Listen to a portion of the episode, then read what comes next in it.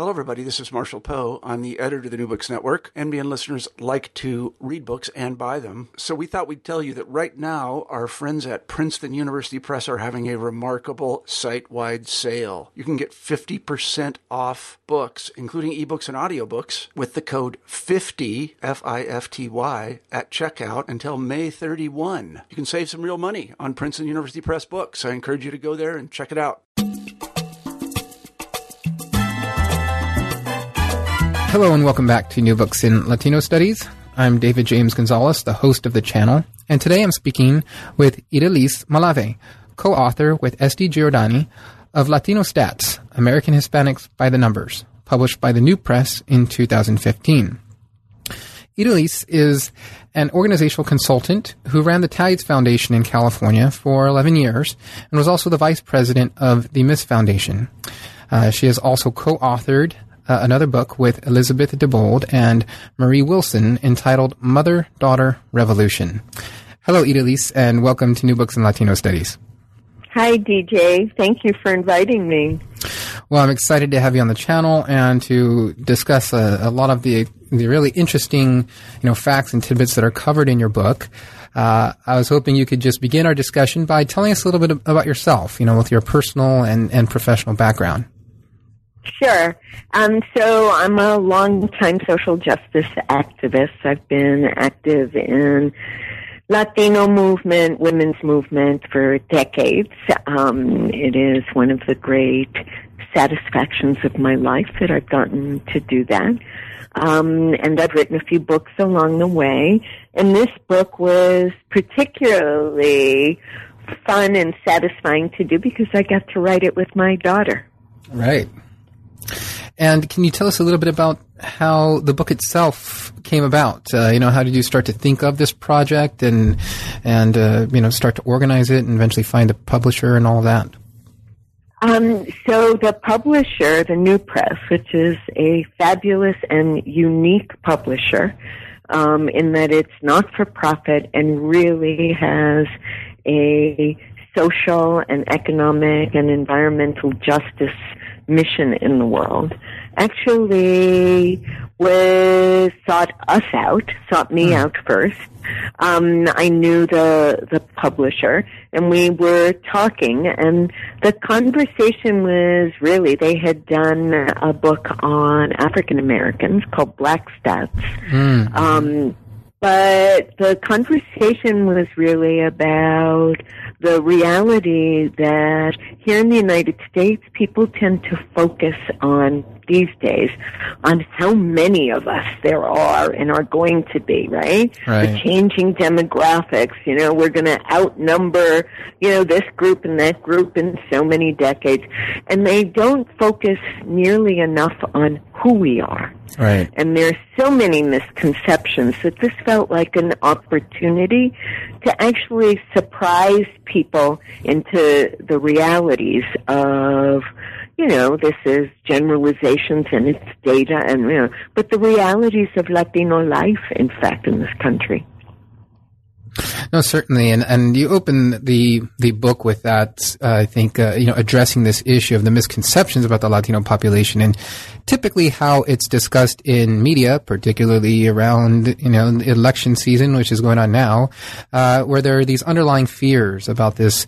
You know, the, you know all these these uh, you know uh, ocean like water metaphors are used, you know, the rising tide, uh, you know, these waves of migrants, all these, these types of, you know, language that's alarmist in, in nature and refers to a, you know, the, the demographic transition that's occurring and that's, you know, frankly been occurring for decades now. Um, as something that's that's really a matter of you know peril, peril for you know the nation, for its own sense of identity. You you know refer to you know these these fears about uh, the unassimilable you know Latinos that you know in the introduction, as as well as just the underlying racism uh, that that is a deep seated part of you know our country's history, and and so how those kind of those intersect, right, and and those became part of the motivation, right, for this book to really dispel a lot of these myths and Absolutely. and concerns. Absolutely. And one of, um, I am ashamed to say that one of the surprises in doing the research for me, something that I did not know. As familiar as I am, you know, I was born in Puerto Rico, I'm an immigrant.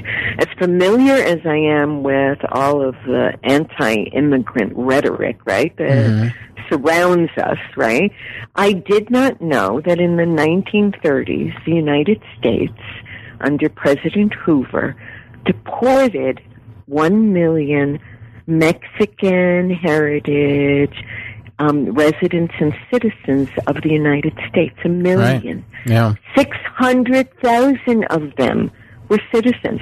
Just right. randomly picked up on the streets, put in a bus, and, you know, driven into Mexico and dropped. Um, you know, good luck to you um, there. So I do think, right, that these cultural and economic fears, right, they kind of they um, they get intertwined exactly um, in in a way that I think is coinciding. I just read the other day um, in the Times. Um, the columnist Blow did a, a whole piece about Ameri- white America's broken heart, right? This mm-hmm. identity crisis mm-hmm. um, that is underway.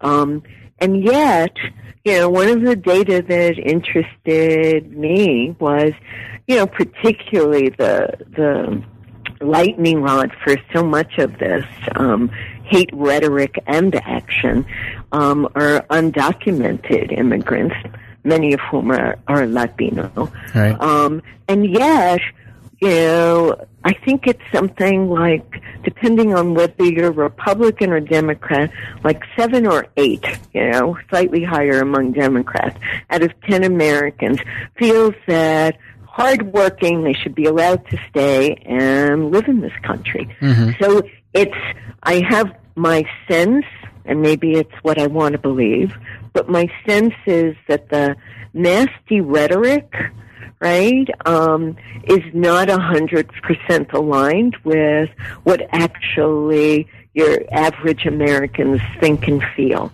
But it's something that's that some feel and some are almost being made to feel by some of these really ugly voices that we're being, you know, that are out there on the air. I won't even say his name. Thank you. I agree. But no, I, I won't say his name. I agree. And I think that you're right. There is a very loud and vocal, influential minority that, that gets a lot of the airplay and gets to stir the, the fear or control the narrative and, and thereby, you know, drive and, um, you know, um, dissent and, and, and uh, you know certain types of opinion, particularly when it comes to issues of you know ethnicity and, and race and and um, yep. immigration. I mean, with you, you look at the just the, the facts that uh, you know Latinos have become the face of the immigration debate. Despite the fact, uh, and we'll get into the statistics later, that, that a very, very t- small population of Latinos, number one, are undocumented immigrants, but that also that whole concept and discussion around and, and, documentation and, and and dare I say, you know, use the word I hate to use is illegal or alienage, you know, that that's get that gets marked onto Latino bodies, despite the fact that there are there are many Europeans, exactly. there are Canadians, there are other immigrants from very other uh, various parts of the world that overstay visas and are here illegally as well and uh, yet they are not covered in that discussion. So uh, I agree, and I and really often uh-huh. and often equated. I mean, all Latinos, right? Right. It's, yeah. it's, the, the, numbers, as you noted, are not that high, right? 17% of exactly. Latinos, more or less, are undocumented immigrants. But the reality is that over two thirds of Latinos were born here exactly. in the United States. Right. We're not even immigrants, mm-hmm. right? Many of us, right? Um, and yet, um, you know, that the, the face, as you said, of the unwanted, illegal, right, immigrant is invariably a Latino face. Mm-hmm. Mm-hmm. Certainly. And um, before we, we're going to get into a number of these things, we're going to go by topic, and that's what the book does. The book breaks down all of these stats. It's organized very nicely uh, uh, by chapter um, according to topics, going from immigration to the economy, education, etc. We're going to go through a number of those. Um, and then each chapter I'll point out, too, for readers has a nice opening, you know, snippet uh, that gives a, a, summary and introduction into uh, the, the statistics that are, that are covered. And it all reads very nicely. I, I really have to, you know, commend you, you, on the way the book was organized. I like how each chapter has the initial, you know, uh, Snapchat view or snaps, not chat, Snapstat, uh, Snapstat view uh, that gives you kind of an overview of the rest of the chapter, and then uh, you know it goes through by different subsections. So it's by no means, um, you know, really I think redundant or anything like that. Um, it actually reads very nicely and, and, quite easily. I just wanted to cover really quick and have you speak of the, the sources. Where did you get all these statistics from? If you could make a few, uh, just a, a comment. Sure. Um, I think we noted it in the introduction, but mm-hmm. we relied a lot on census figures, um, other government agencies that right. collect the data. Um, in some cases, um, polling and marketing. You know, um, one of the things I discovered in this process is that um, marketing and ad companies are more interested in who Latinos are than politicians are. you know, they want to know everything right. about us, right? Because we spend, you know, 1.5 trillion dollars a year. Um, they're very interested in us, but um, we managed to do most of the research online. Um, what was one of the Herculean tasks of this book is every statistic in this book is footnoted. Right. Um, every bit of data. And the reason that we did this um, is because we know that this data, you know, particularly in this day and age, is going to get old fast, mm-hmm. right? Um, some of it doesn't, right? Like the census data, it takes a while to um, update it, given the the 10 year span between um, census um, taking.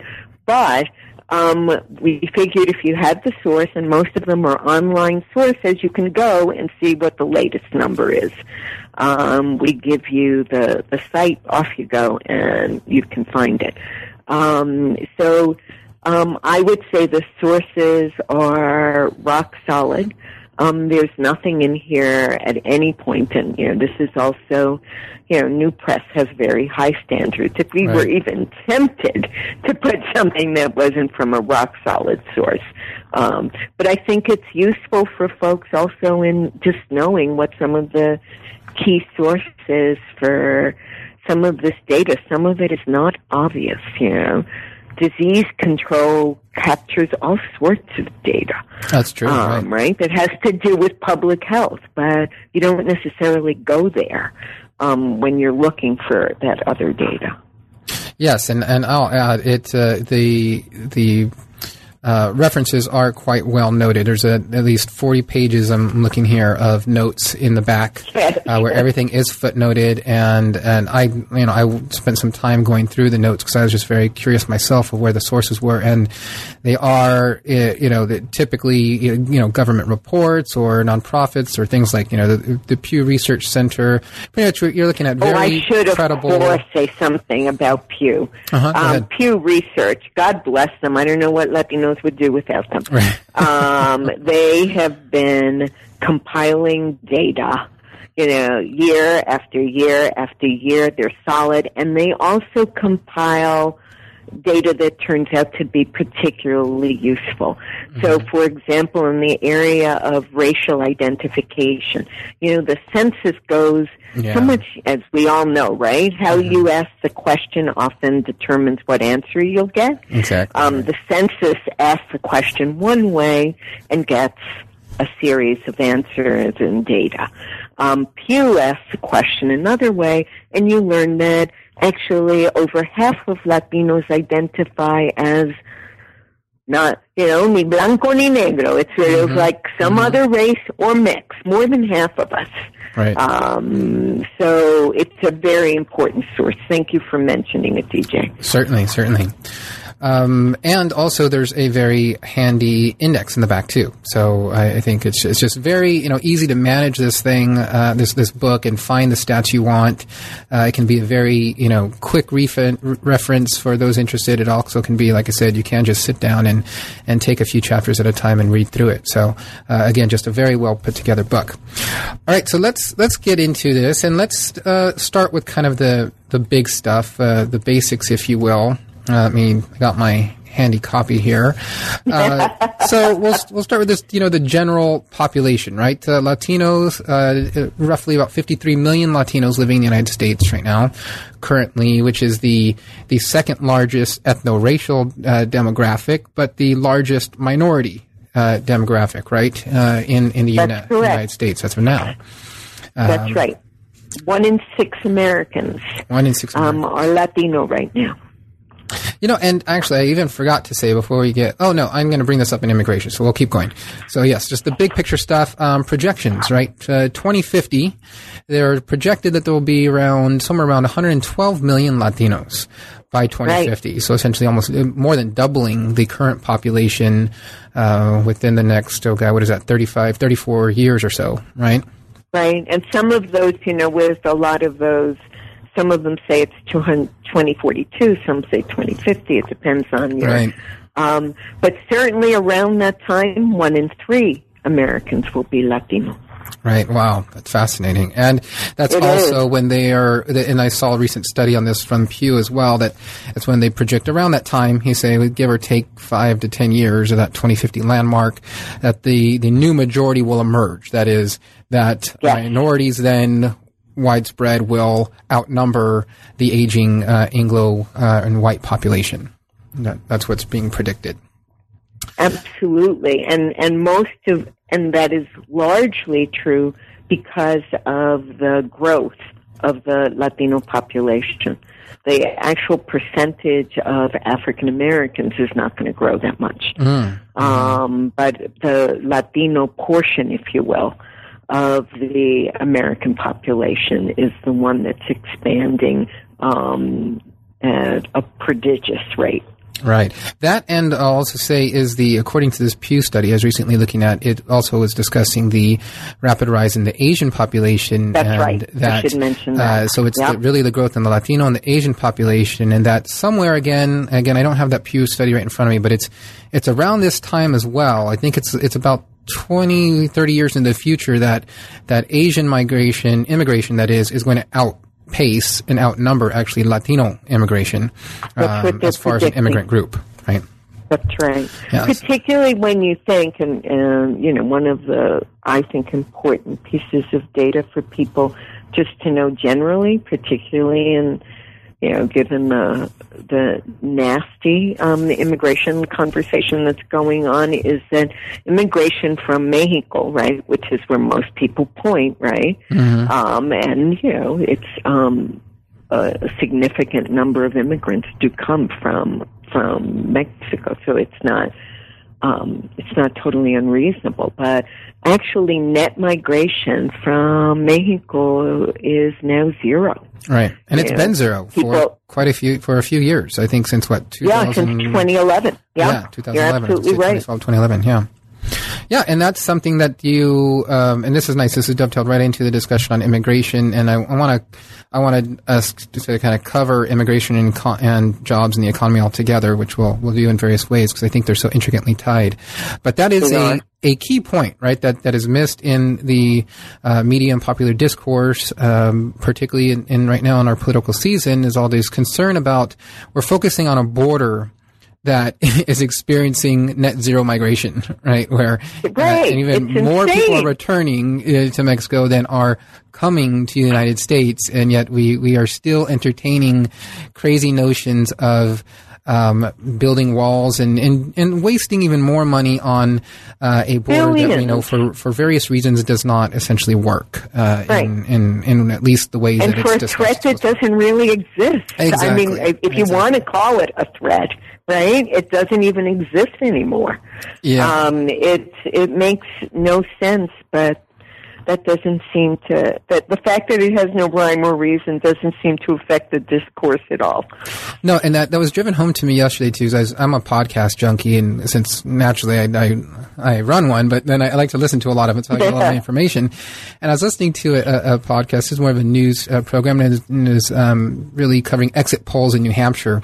And they're interviewing, uh, you know, a person that voted for "He Who Shall Not Be Named," and um, asked why this person voted for that candidate.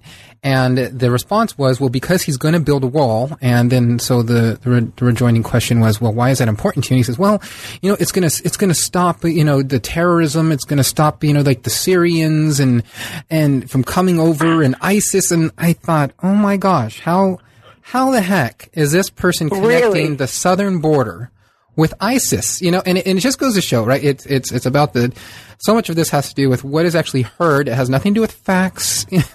no, it has to no. do with with what is getting played over and over again in the media. Fear mongering, exactly. Fear mongering, and how there is no there is no connection between uh, international terrorism and the southern border despite uh, you know the efforts to the contrary um, by those that that would would make that connection.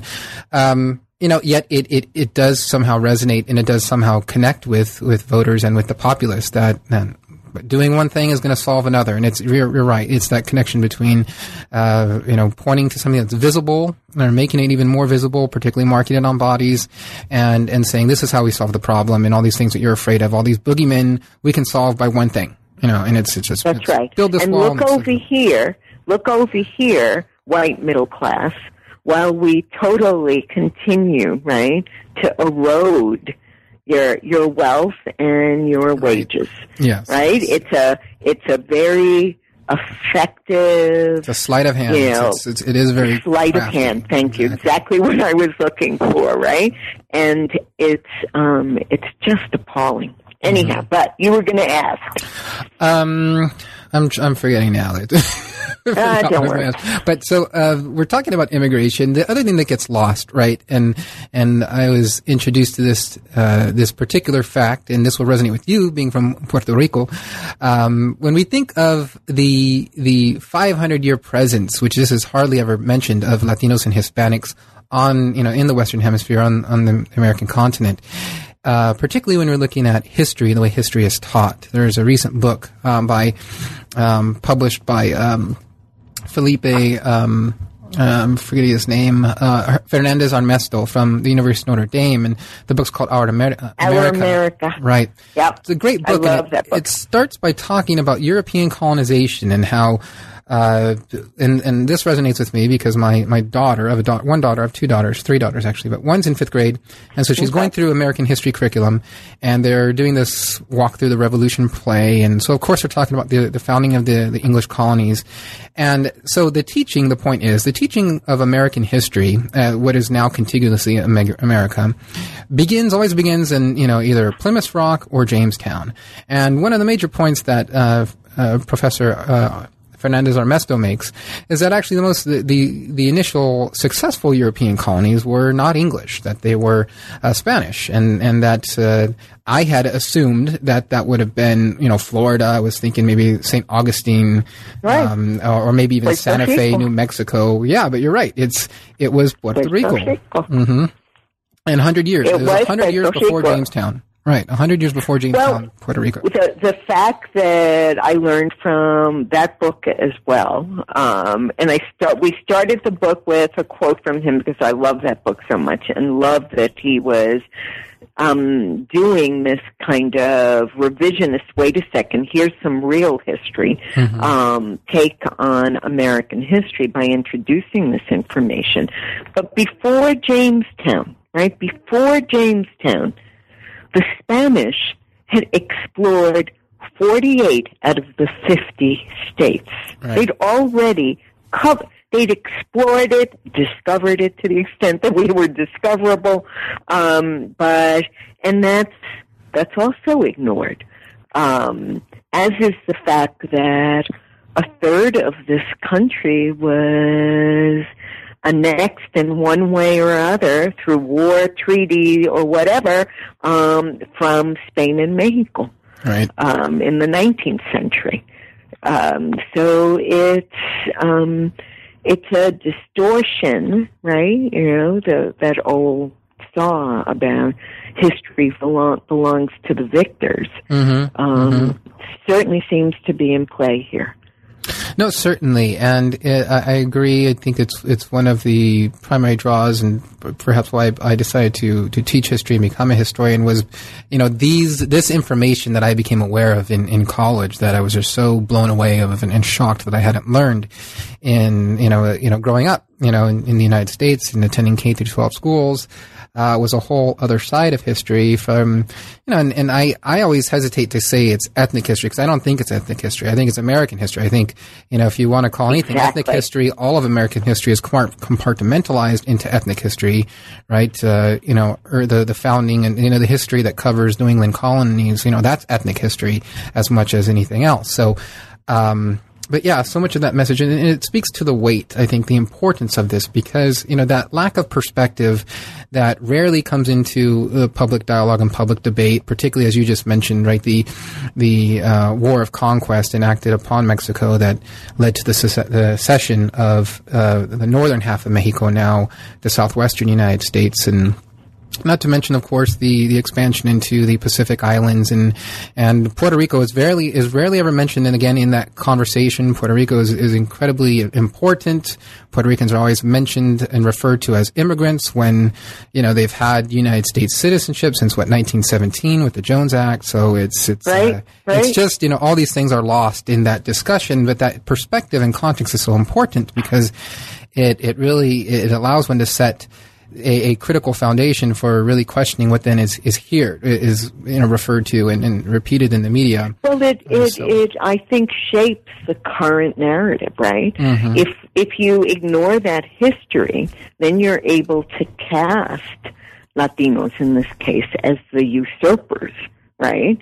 Instead of the usurped, right? It, it's it's fascinating, right? I mean, we were here. Thank you. Native Americans were here for thousands exactly. of years, you know, exactly. 14 or 17, depending on who's counting. Mm-hmm. And we've been here for 500 years, um, longer than other Europeans, but somehow we still, Latino immigrants, are the usurpers. Mm-hmm. Right, taking what's not ours in some way, mm-hmm. Um, as if we were taking away. Um, you know, one of the one of the facts that I I knew was generally true, but I never had the data before, was, again, in, in the area of immigration. Um, you know, when people, this anti-immigrant um, rhetoric, right? The free ride, the free ride, yeah. right? uh, free ride makes me crazy. Um, when, when they started counting, they found, I think it was in 2012, 2012 over $10 billion in state taxes, property, income, right. different kinds of state taxes were contributed by undocumented immigrants. Right. Um, as what free ride? And the other side of that is Latinos generally as a group don't take advantage of government entitlements. You know, the, the, the other form of free ride to the level, to the proportion that we're in the population. We're less likely to, to actually get on, get Medicaid, um, or et cetera, um, or food stamps. It's just so frustrating, infuriating, frankly. No, it is, and it's and uh, that's that's exactly also where I wanted this conversation to go. We've talked about the bigger numbers of of immigration uh, in that.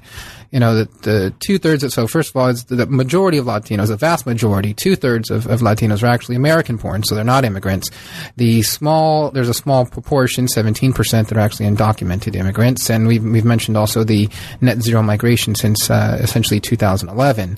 Uh, but then what's also lost, as you've mentioned, is, uh, within the economic discussions and the costs of migration are one, as you've mentioned, you know, the free ride, which, which also does not mention the context of of migrants and the cost of migration, you know, thousands and thousands of dollars. There's an article I just read a couple weeks ago, um, put, you know, putting into a factor of, uh, you know, the, the migrants that are coming from Central America now uh, roughly at about seven to ten thousand dollars on average is is what that that trip costs. Uh, you know, in, right. in, paying for the various services and right. that are involved in that, in getting across the multiple borders and, and the travel that's involved. So it's it's it's the generally the depiction with undocumented immigration is that it's a bunch of you know poor people that are you know just prancing across the border or sneaking across right. it with sneaking no money in, right with no money right. um, the context of their recruitment is ignored the fact that we have U.S. industries and businesses that profit off of their exploited labor and lobby ho- Congress heavily for that and this has been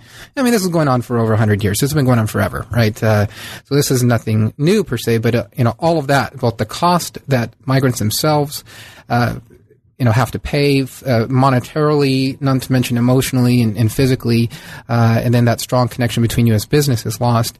Um, but within all that, okay, within all that that free ride discussion is also uh, what's what's ignored is the dependency of our nation, not just you know economic in regards to forms of cheap labor, because that's one thing that's sometimes discussed.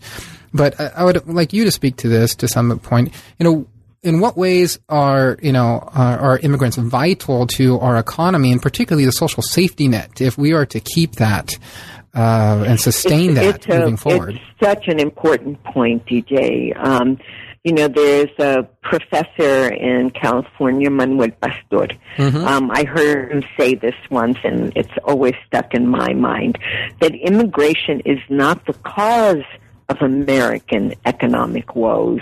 It's actually the solution. Mm-hmm. Because the reality is that uh, ours, Latinos, a very young population, right? I think the average age is about 27, a little in a few months, right? right. Um, is and much younger than I think it's 42 for for whites. Um, this is an aging population. So when you have an aging workforce and you depend on something like Social Security, right, which is funded, right, the benefits that older people get are funded by money that's, you know, been put aside, but also by the money that's coming in from younger people now, mm-hmm. right? Um, if there aren't, right, if your labor force is shrinking, right, because people are aging out of it, um, and your birth rates, you know, your birth, you have to increase one way or another through birth rates and some combination with immigration. The rate of aging in the United States cannot be compensated for with our existing birth rates. Exactly. We need immigrants in order to have a workforce to actually keep our economy strong, but also to keep that safety net in place for older people. Um, so we're not a problem. Immigrants are not a problem. We're a solution. Um, we're needed. You know, I and not just as you said. You know, there's a wonderful movie, A Day Without a Mexican, right? Not just because we do the jobs, gardeners and whatever that other, you know, taking care of the kids, all the stuff that other folks don't want to do apparently. Um, no, it's because um, in the future we're a key part of the workforce that's going to keep this country moving, the economy moving, and supporting older people.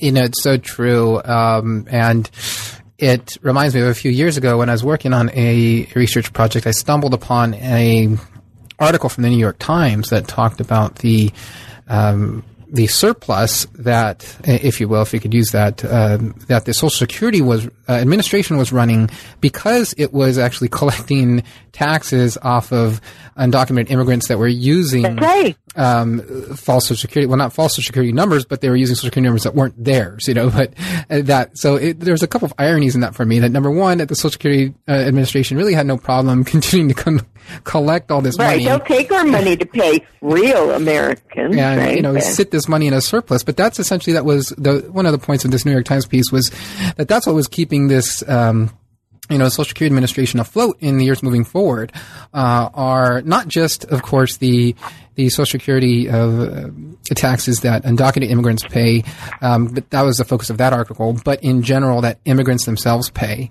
Uh, so those that and, do and Latinos in this country, period. Right. right, exactly. Um, so it's really, I think it's really important. I'm glad you raised it. well, that figure is staggering. That ten point six, I think it was ten point six or ten point seven billion, right? And that was the Yes. The figure you you uh, In 2012, in state taxes. Wow. And the states themselves collected this data, right? They have an wing. Right, So and see, and that's it's usually not it's not Latinos, you know, going in and saying, "Oh yeah, we," you know, no. Um, the states collected the data. and that's important because that's usually the counter argument. The counter argument to this idea that uh, okay, well, there's the idea. Well, maybe the federal government is actually benefiting from undocumented migration um, because the Social Security Administration is getting a boost. But what about states and municipalities? And that's where the argument is that all the the costs are absorbed, and you know it's unfair, and that's why you have the the subfederal Right. immigration policy movement from states like Arizona and uh, you know Alabama, Georgia. I mean, all throughout that, that just happened a couple of years ago, where this was there's really a But boom. But it's in those things. also, I think, it's there in some states, you know, more progressive states, Mm-hmm. um, where you have some municipalities kind of going, no, no, no, we're going to take care of our immigrants, Mm-hmm. documented or undocumented. Um, we need them. Our economy needs them. You know, our our tax revenues depend on them. right. Um, so you're seeing policies, you know, New York City putting out, you know, the identification card to make Right. life easier for everyone, right? Yeah. Um, you're seeing California different giving driver's policies. licenses. Yep, and California led the way, so Yeah. um, very important as well. I, I agree, and um, let's move on to the let's move on to talking about. We've talked a bit about jobs and the economy a little bit. Uh, well, maybe we can po- talk about a couple other things in regards to the economy. What other? I'll, I'll tell you uh, one surprising statistic that that also uh, stood out to me in, in the chapter on jobs and the economy uh, was I have to find the page here. Um, let me pull it up. But it was on uh, essentially pointing out to the growth of the Latino middle class, and I think it's on page forty four here. Um, and the stats shows uh, says here Latino households that earn fifty thousand dollars or more are growing at a faster rate than all American households, and that was between uh, so between two thousand and and 2011. Uh, that the number of Latino households with earnings between fifty thousand to seventy four 1,900 grew by 10%, while households with earnings at the level for the total US, U.S. population saw very little growth. So this is a, um, and there are a few other stats that, that expand on this and support it, but this is also an, another uh, point that is ignored in, you know, much of the popular you know, media discourse is that, that Latinos and the, the growth of a middle class among Latinos is outpacing any other demographic group. You know, it's not to ignore That's that there right. are, there's a heavily urban and Latino you population. and you see it not only in these numbers that have to do with revenue, right, with income, Mm-hmm. um, but you also see it, uh, you know, Latinos, in particular Latina women, are you know driving the the small business um, expansion we're seeing in this country as well. Um, they're we're we're disproportionately driving that. But you know, I think it's important though when we talk about the economy, this is um, that we talk not just about income, but that we talk about wealth, right? Right, kind of that that goes beyond what money comes in, but do you own your house? Do you have a car? And uh, and that's a place where one Latinos got hit really hard in the Great Recession in Yes. 2008 and 2009, right? Really, really hard, losing I think it was 44 percent of our wealth Wow. in in that recession. But the wealth gap, the existing wealth gap, um, is that a white American, right? Um, their wealth is 12 times. The average white American is 12 times greater than the average Latino. right. Not a little bit. You know, when it comes to earnings, there's like, you know, the average wage, I think, income for whites is about 50 and for Latinos back in, you know, this a few years now, but was 39 million, right? An 11 million dollar difference. But this isn't a little different. I mean, you know, that seems like such a little difference compared to they have 12 times more wealth than we do. Right. More likely to own a house, own a car, you know, have an investment account, money in the bank, all of those things. Um, it's a really, um, I think, key inequ- inequity and a place where we as Latinos really need to, you know, put some energy and work into getting to, you know, to turn it around um, right. in some way. Well, and since we're going to be moving our conversation to voting and politics, I think it's an important also right uh, opportunity for you know the emerging uh, what continues to be referred to as an emerging, although it's a very deeply historical um, voting demographic, that being Latinos. Um, is that it's an opportunity. It's a it's a policy opportunity, right? To push politicians to do things that Absolutely. remove the barriers that it, that stand in the way of you know Latinos and, and not just Latinos, but you know other immigrants as well that that in, you know face and come you know up to you know very and other strong people barriers to their color advancement. in this country. Exactly. You know, um, you know, it's twelve times more, right, than what wealth of whites and what Latinos have, but it's fourteen times more than what Black Americans have. Right. Um, you know, it's um, yeah, it's too much. Mhm. We need to get to, to the voting. We need to vote, um, you know, actually use our voting power um, more and more effectively, and we will. I really, I think all of the data actually points to the fact that even though, um, you know, our voting rate in the last election, I think, was about at 48%, under half of eligible voters, which was a little bit lower than it had been in the prior um, 2008, 2008. uh, election. Mhm. Um, I think when you actually, and this is one of the places where Pew research is really strong, where you do the real analysis of, you know, so who are the non-voters? Why is it that people don't vote? What is that about? Um, and there's some generally true um, trends in voting, which is that younger voters have a lower turnout rate than Right. older voters, right? Well, but Latinos are, you know, a younger population Exactly. um, voters who have higher levels of education. Um, you know, if you're college educated versus, you know, high school, you're, there's a higher um, likelihood that you will turn out and vote. Um, and these things are changing in our community so that lower um, voter voter turnout rate is, I think most folks predict, is going to go up. Um, the the other thing I find really interesting in voting, because we were just talking about immigration, you know, everyone thinks, you know, if you want to get to Latino voters, all you do is talk about immigration, right? Exactly, That's how you right. court a Latino voter. Mm-hmm. Well, guess what? You know, when among Latino voters, the top issue, not immigration. Right. Immigration was number six. That's right. Top issues were education, economy mm-hmm. and jobs, health care. Environment is an incredibly important issue to Latinos. Um, you would never know that from the lack of interest that so many large white environmental organizations paid, uh, you know, having us, right? Mhm. But Latinos are more. I, one of my favorites is at a point when um, slightly, just about half of the general American public actually believed that ch- climate change was happening. Three quarters of Latinos knew it was happening. Right. This was we. No, no problem here. We can see it, folks. Right Right. um, and their their support of government actually doing something about it, you know, enforcing, you know, creating the policy that's going to stop the degradation of the environment.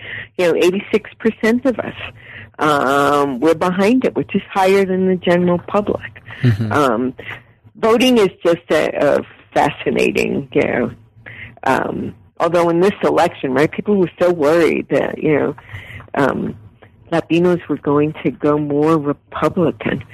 Um, that candidate that we're not naming, um, I think really took care of that for us. um, in case we were concerned, for those of us who were concerned. Um, but yeah.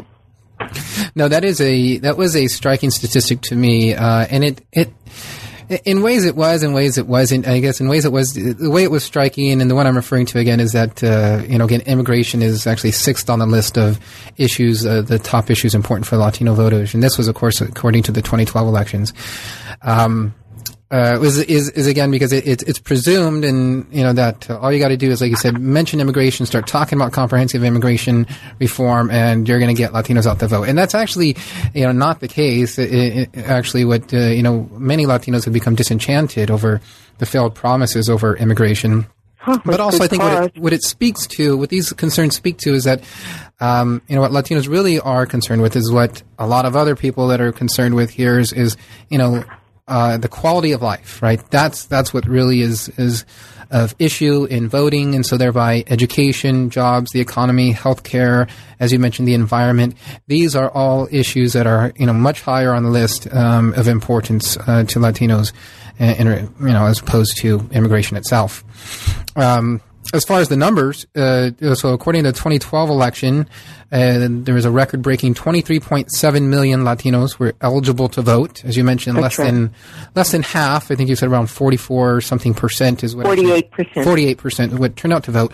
And I'm not sure if you know, but do you know how that how does that compare to the general population? Because it seems to strike me as about on par. It was a little bit lower. Right. It was a little bit lower than the general population, mm-hmm. um, which was one of the reasons. And it had it was striking to people, mm-hmm. right, that the turnout was um, a bit lower mm-hmm. um, than it had been in the prior presidential election. Gotcha. But you know, well, and that could speak to um, some of the disenchantment, you know, right? That uh, we had been and and again, the youth of you know we are, we're a young population, um, and the turnout among young people is you know and millennials and and is is not as high as it is among senior citizens. Right. Right. Sixty five and older. Well, there are a lot fewer right?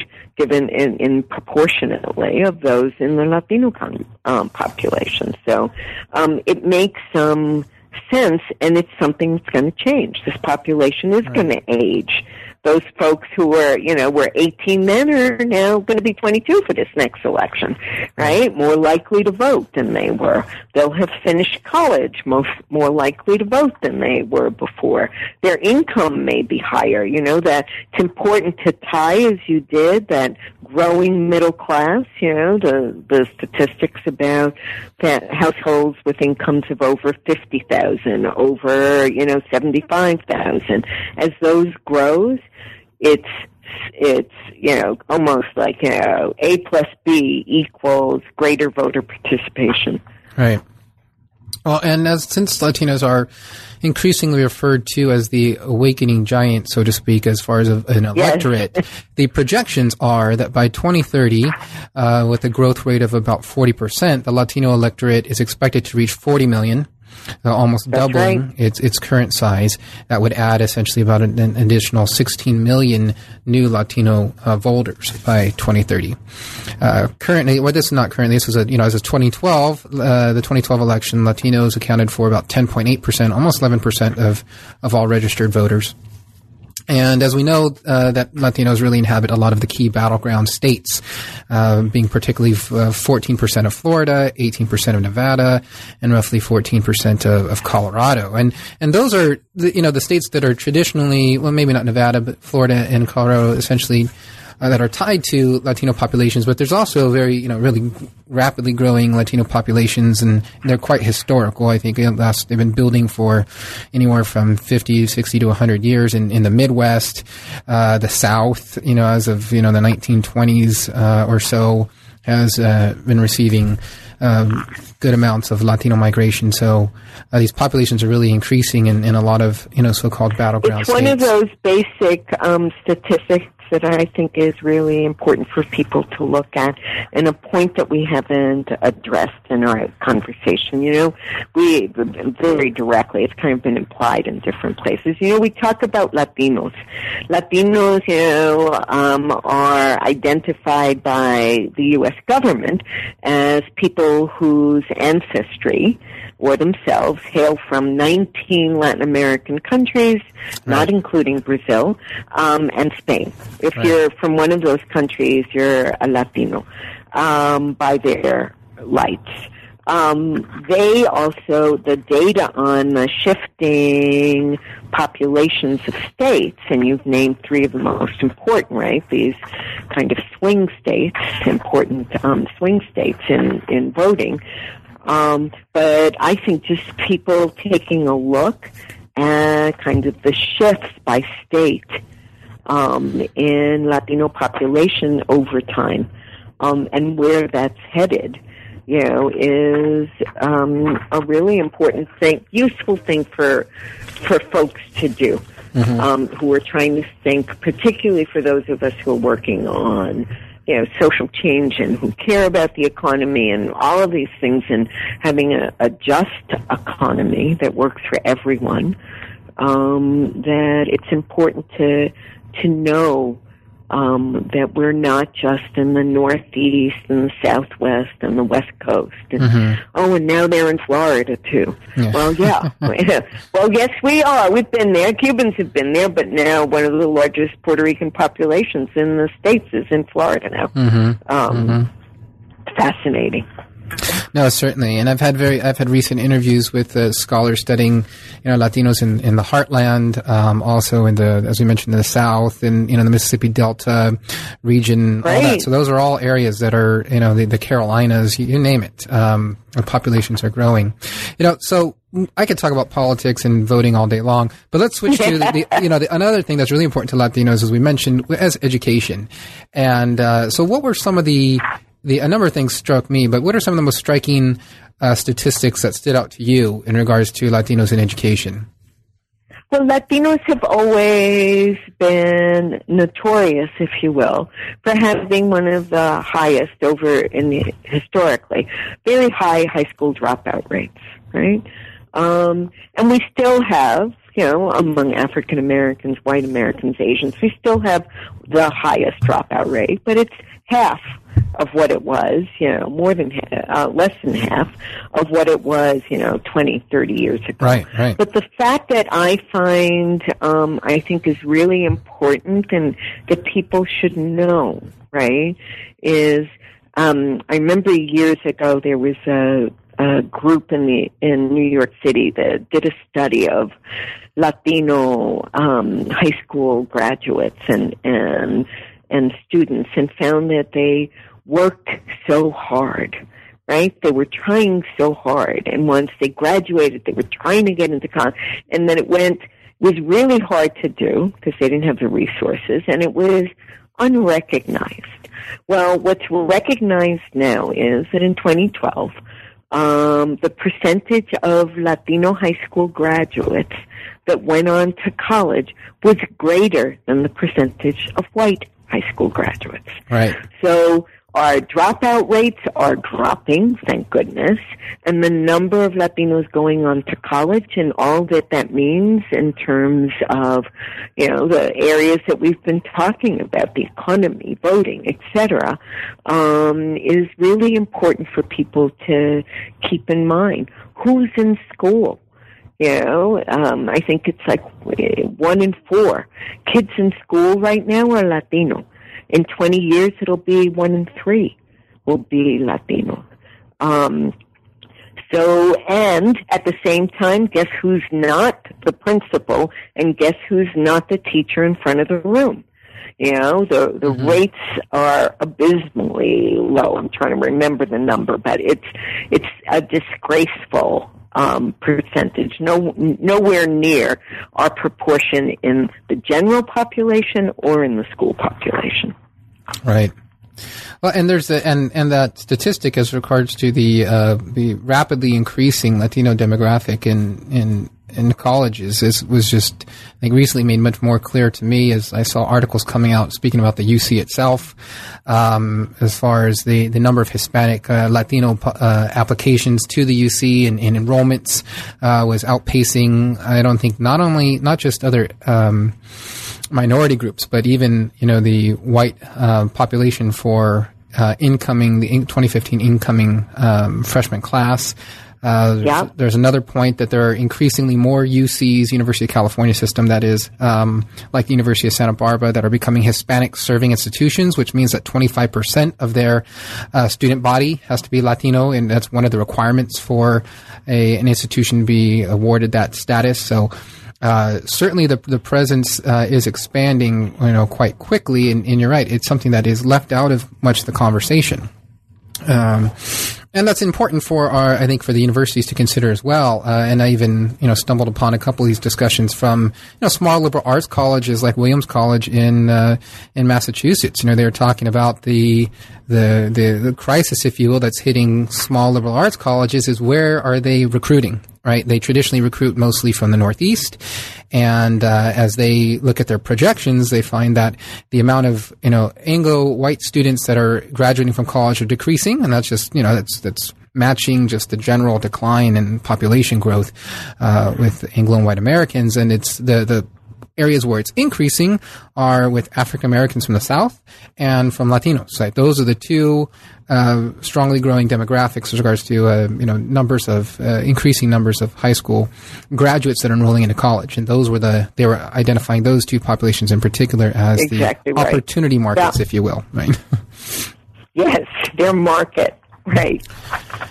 Um, some other stats on education here. Uh, one thing I found was interesting. One of the first uh, stats that's posted in the education chapter is that in line with the total U.S. adult population, a high school degree is the highest level of education completed by nearly a third of, of Latinos. And that where, where we really get the drop off then is the, the college enrollment. But as we've just discussed, that that is actually being, that's actually reversing itself. You know, Latinos that's are right. outpacing growth in other time. sectors. You already mentioned the, the precipitous decline in dropout rates, a 50% decrease in the, just the last 25 years. Um, so more and more Latinos, of course, are, are completing high school and enrolling into college. Uh, the other thing that I found quite um, you know, pleasant and, and encouraging was, and it's something I knew, just of course, from my past experience. My parents were both educators, and my dad was a school principal, and so I always heard this from him. But it's something you don't see in the the media per se is that Latinos parents, concern, not just their concern, but their involvement in their children's education uh, yes. is just as much in line, if not slightly higher, than other demographics. Uh, in that they attend parent-teacher meetings and uh, help students with you know their homework, and conferences, yep. I mean, all those things. Good, right? Good parents are supposed to do.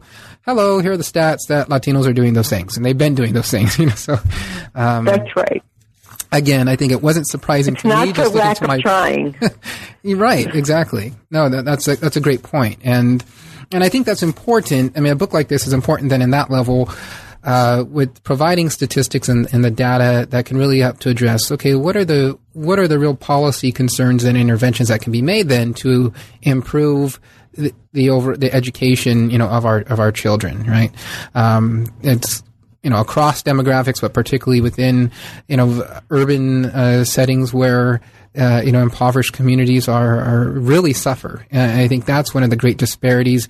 You know, the American education system, I, I love to view it as it really, it can be the great equalizer. I mean, I look at my education, you know, I, my, I was always, uh, went to public schools. My parents were public school educators. I started higher education, community college and transferred to UC and you know, moved on to a PhD at, at a private institution all those things, but it all began with public institutions, you know, public education, and uh, you know the access that that provides uh, is so important, vital to our society. We didn't we didn't talk about education as part of the social safety net, and it, it generally isn't, and maybe its technical definition isn't included in that. But I view, indeed, perhaps one of the, you know the biggest parts of our social safety net really is the education and how much we invest in it for our children uh, because you know that is what again is, is setting the tone for the future, uh, both for uh, you know our children themselves, how they're going to provide for themselves, but also as we've talked already about um, you know the aging demographics in our uh, you know, in our country. Well, I mean, that's Latinos a as a group name education as the most important issue mm-hmm. um, that we are facing, right? And that they want politicians to address. So you you are not unique. You and I are not unique. This is what a growing demographic in this population, and I would say the general population, you know, knows and understands the importance of education. Certainly, the middle class does. Right. Before we move on, I'll just read some of the, the, the other statistics that have been underlying our conversation. We've been mentioning these points, but here are the statistics for the, the growth of Latinos in the college population. Uh, the growth rate has been 15%, uh, uh, being the fastest uh, demographic sector that's growing in college uh, enrollments, 15% between 2010 and 2011. Um, another one here is uh, over the past four decades, the numbers of Latinos receiving college degrees, uh, associates and bachelor's degrees, have grown by sevenfold, which are staggering, very important statistics. Right, seven hundred percent, mm-hmm. sevenfold. It's a right. beautiful number. Right, right. Uh, oh, here's here's a great one. So similar to white and African American um, parents, counter parents, 80% or more of Latino parents of students in grades K through 12, 80%, right, attend general school meetings and parent teacher conferences. Uh, again, I just wanted, we've, we've been talking about that, but I wanted to, since the book is full of these type of very specific stats, I wanted to get those numbers out there for our audience. So we're running out of time, but I do. Well, you and I started talking about this uh, already, uh, but uh, before we were on air. But I definitely want to touch on the issue of Latinos and health because there are a number of staggering points made here, particularly this Hispanic paradox, um, which I was wondering if you could explain for us, and then uh, address some of those surprises uh, uh, in regards to Latinos and and health. Of course. Um, so the Hispanic paradox has to do with the fact that we are healthier and hardier than anyone um, believes we have a right to expect, um, even though we have among the lowest, right, rates of access to health care and health care insurance, even though our revenue and income and our ability um, to spend money on on healthy food is lower, even though many of us live in you know what they call food deserts, where getting fresh produce right. is difficult. All of these things, despite all of that, um, Latinos live longer two and a half year long, years longer than white Americans, six and a half years longer than African Americans. Um, Asians live longer than Latinos, but our um, average lifespan is 82.5 years. Right. Um, which is really quite astounding. And efforts have been made to explain it away oh, it's because they're all immigrants, and you know, immigrants um, eat naturally organic foods back in their home countries, so they're healthier. Once they factor it, they you know they factored that out. They factored out everything they can. The only thing that I've seen one sociologist say that they haven't factored out yet is. Um, the nature of Latino home life and that kind of familial support.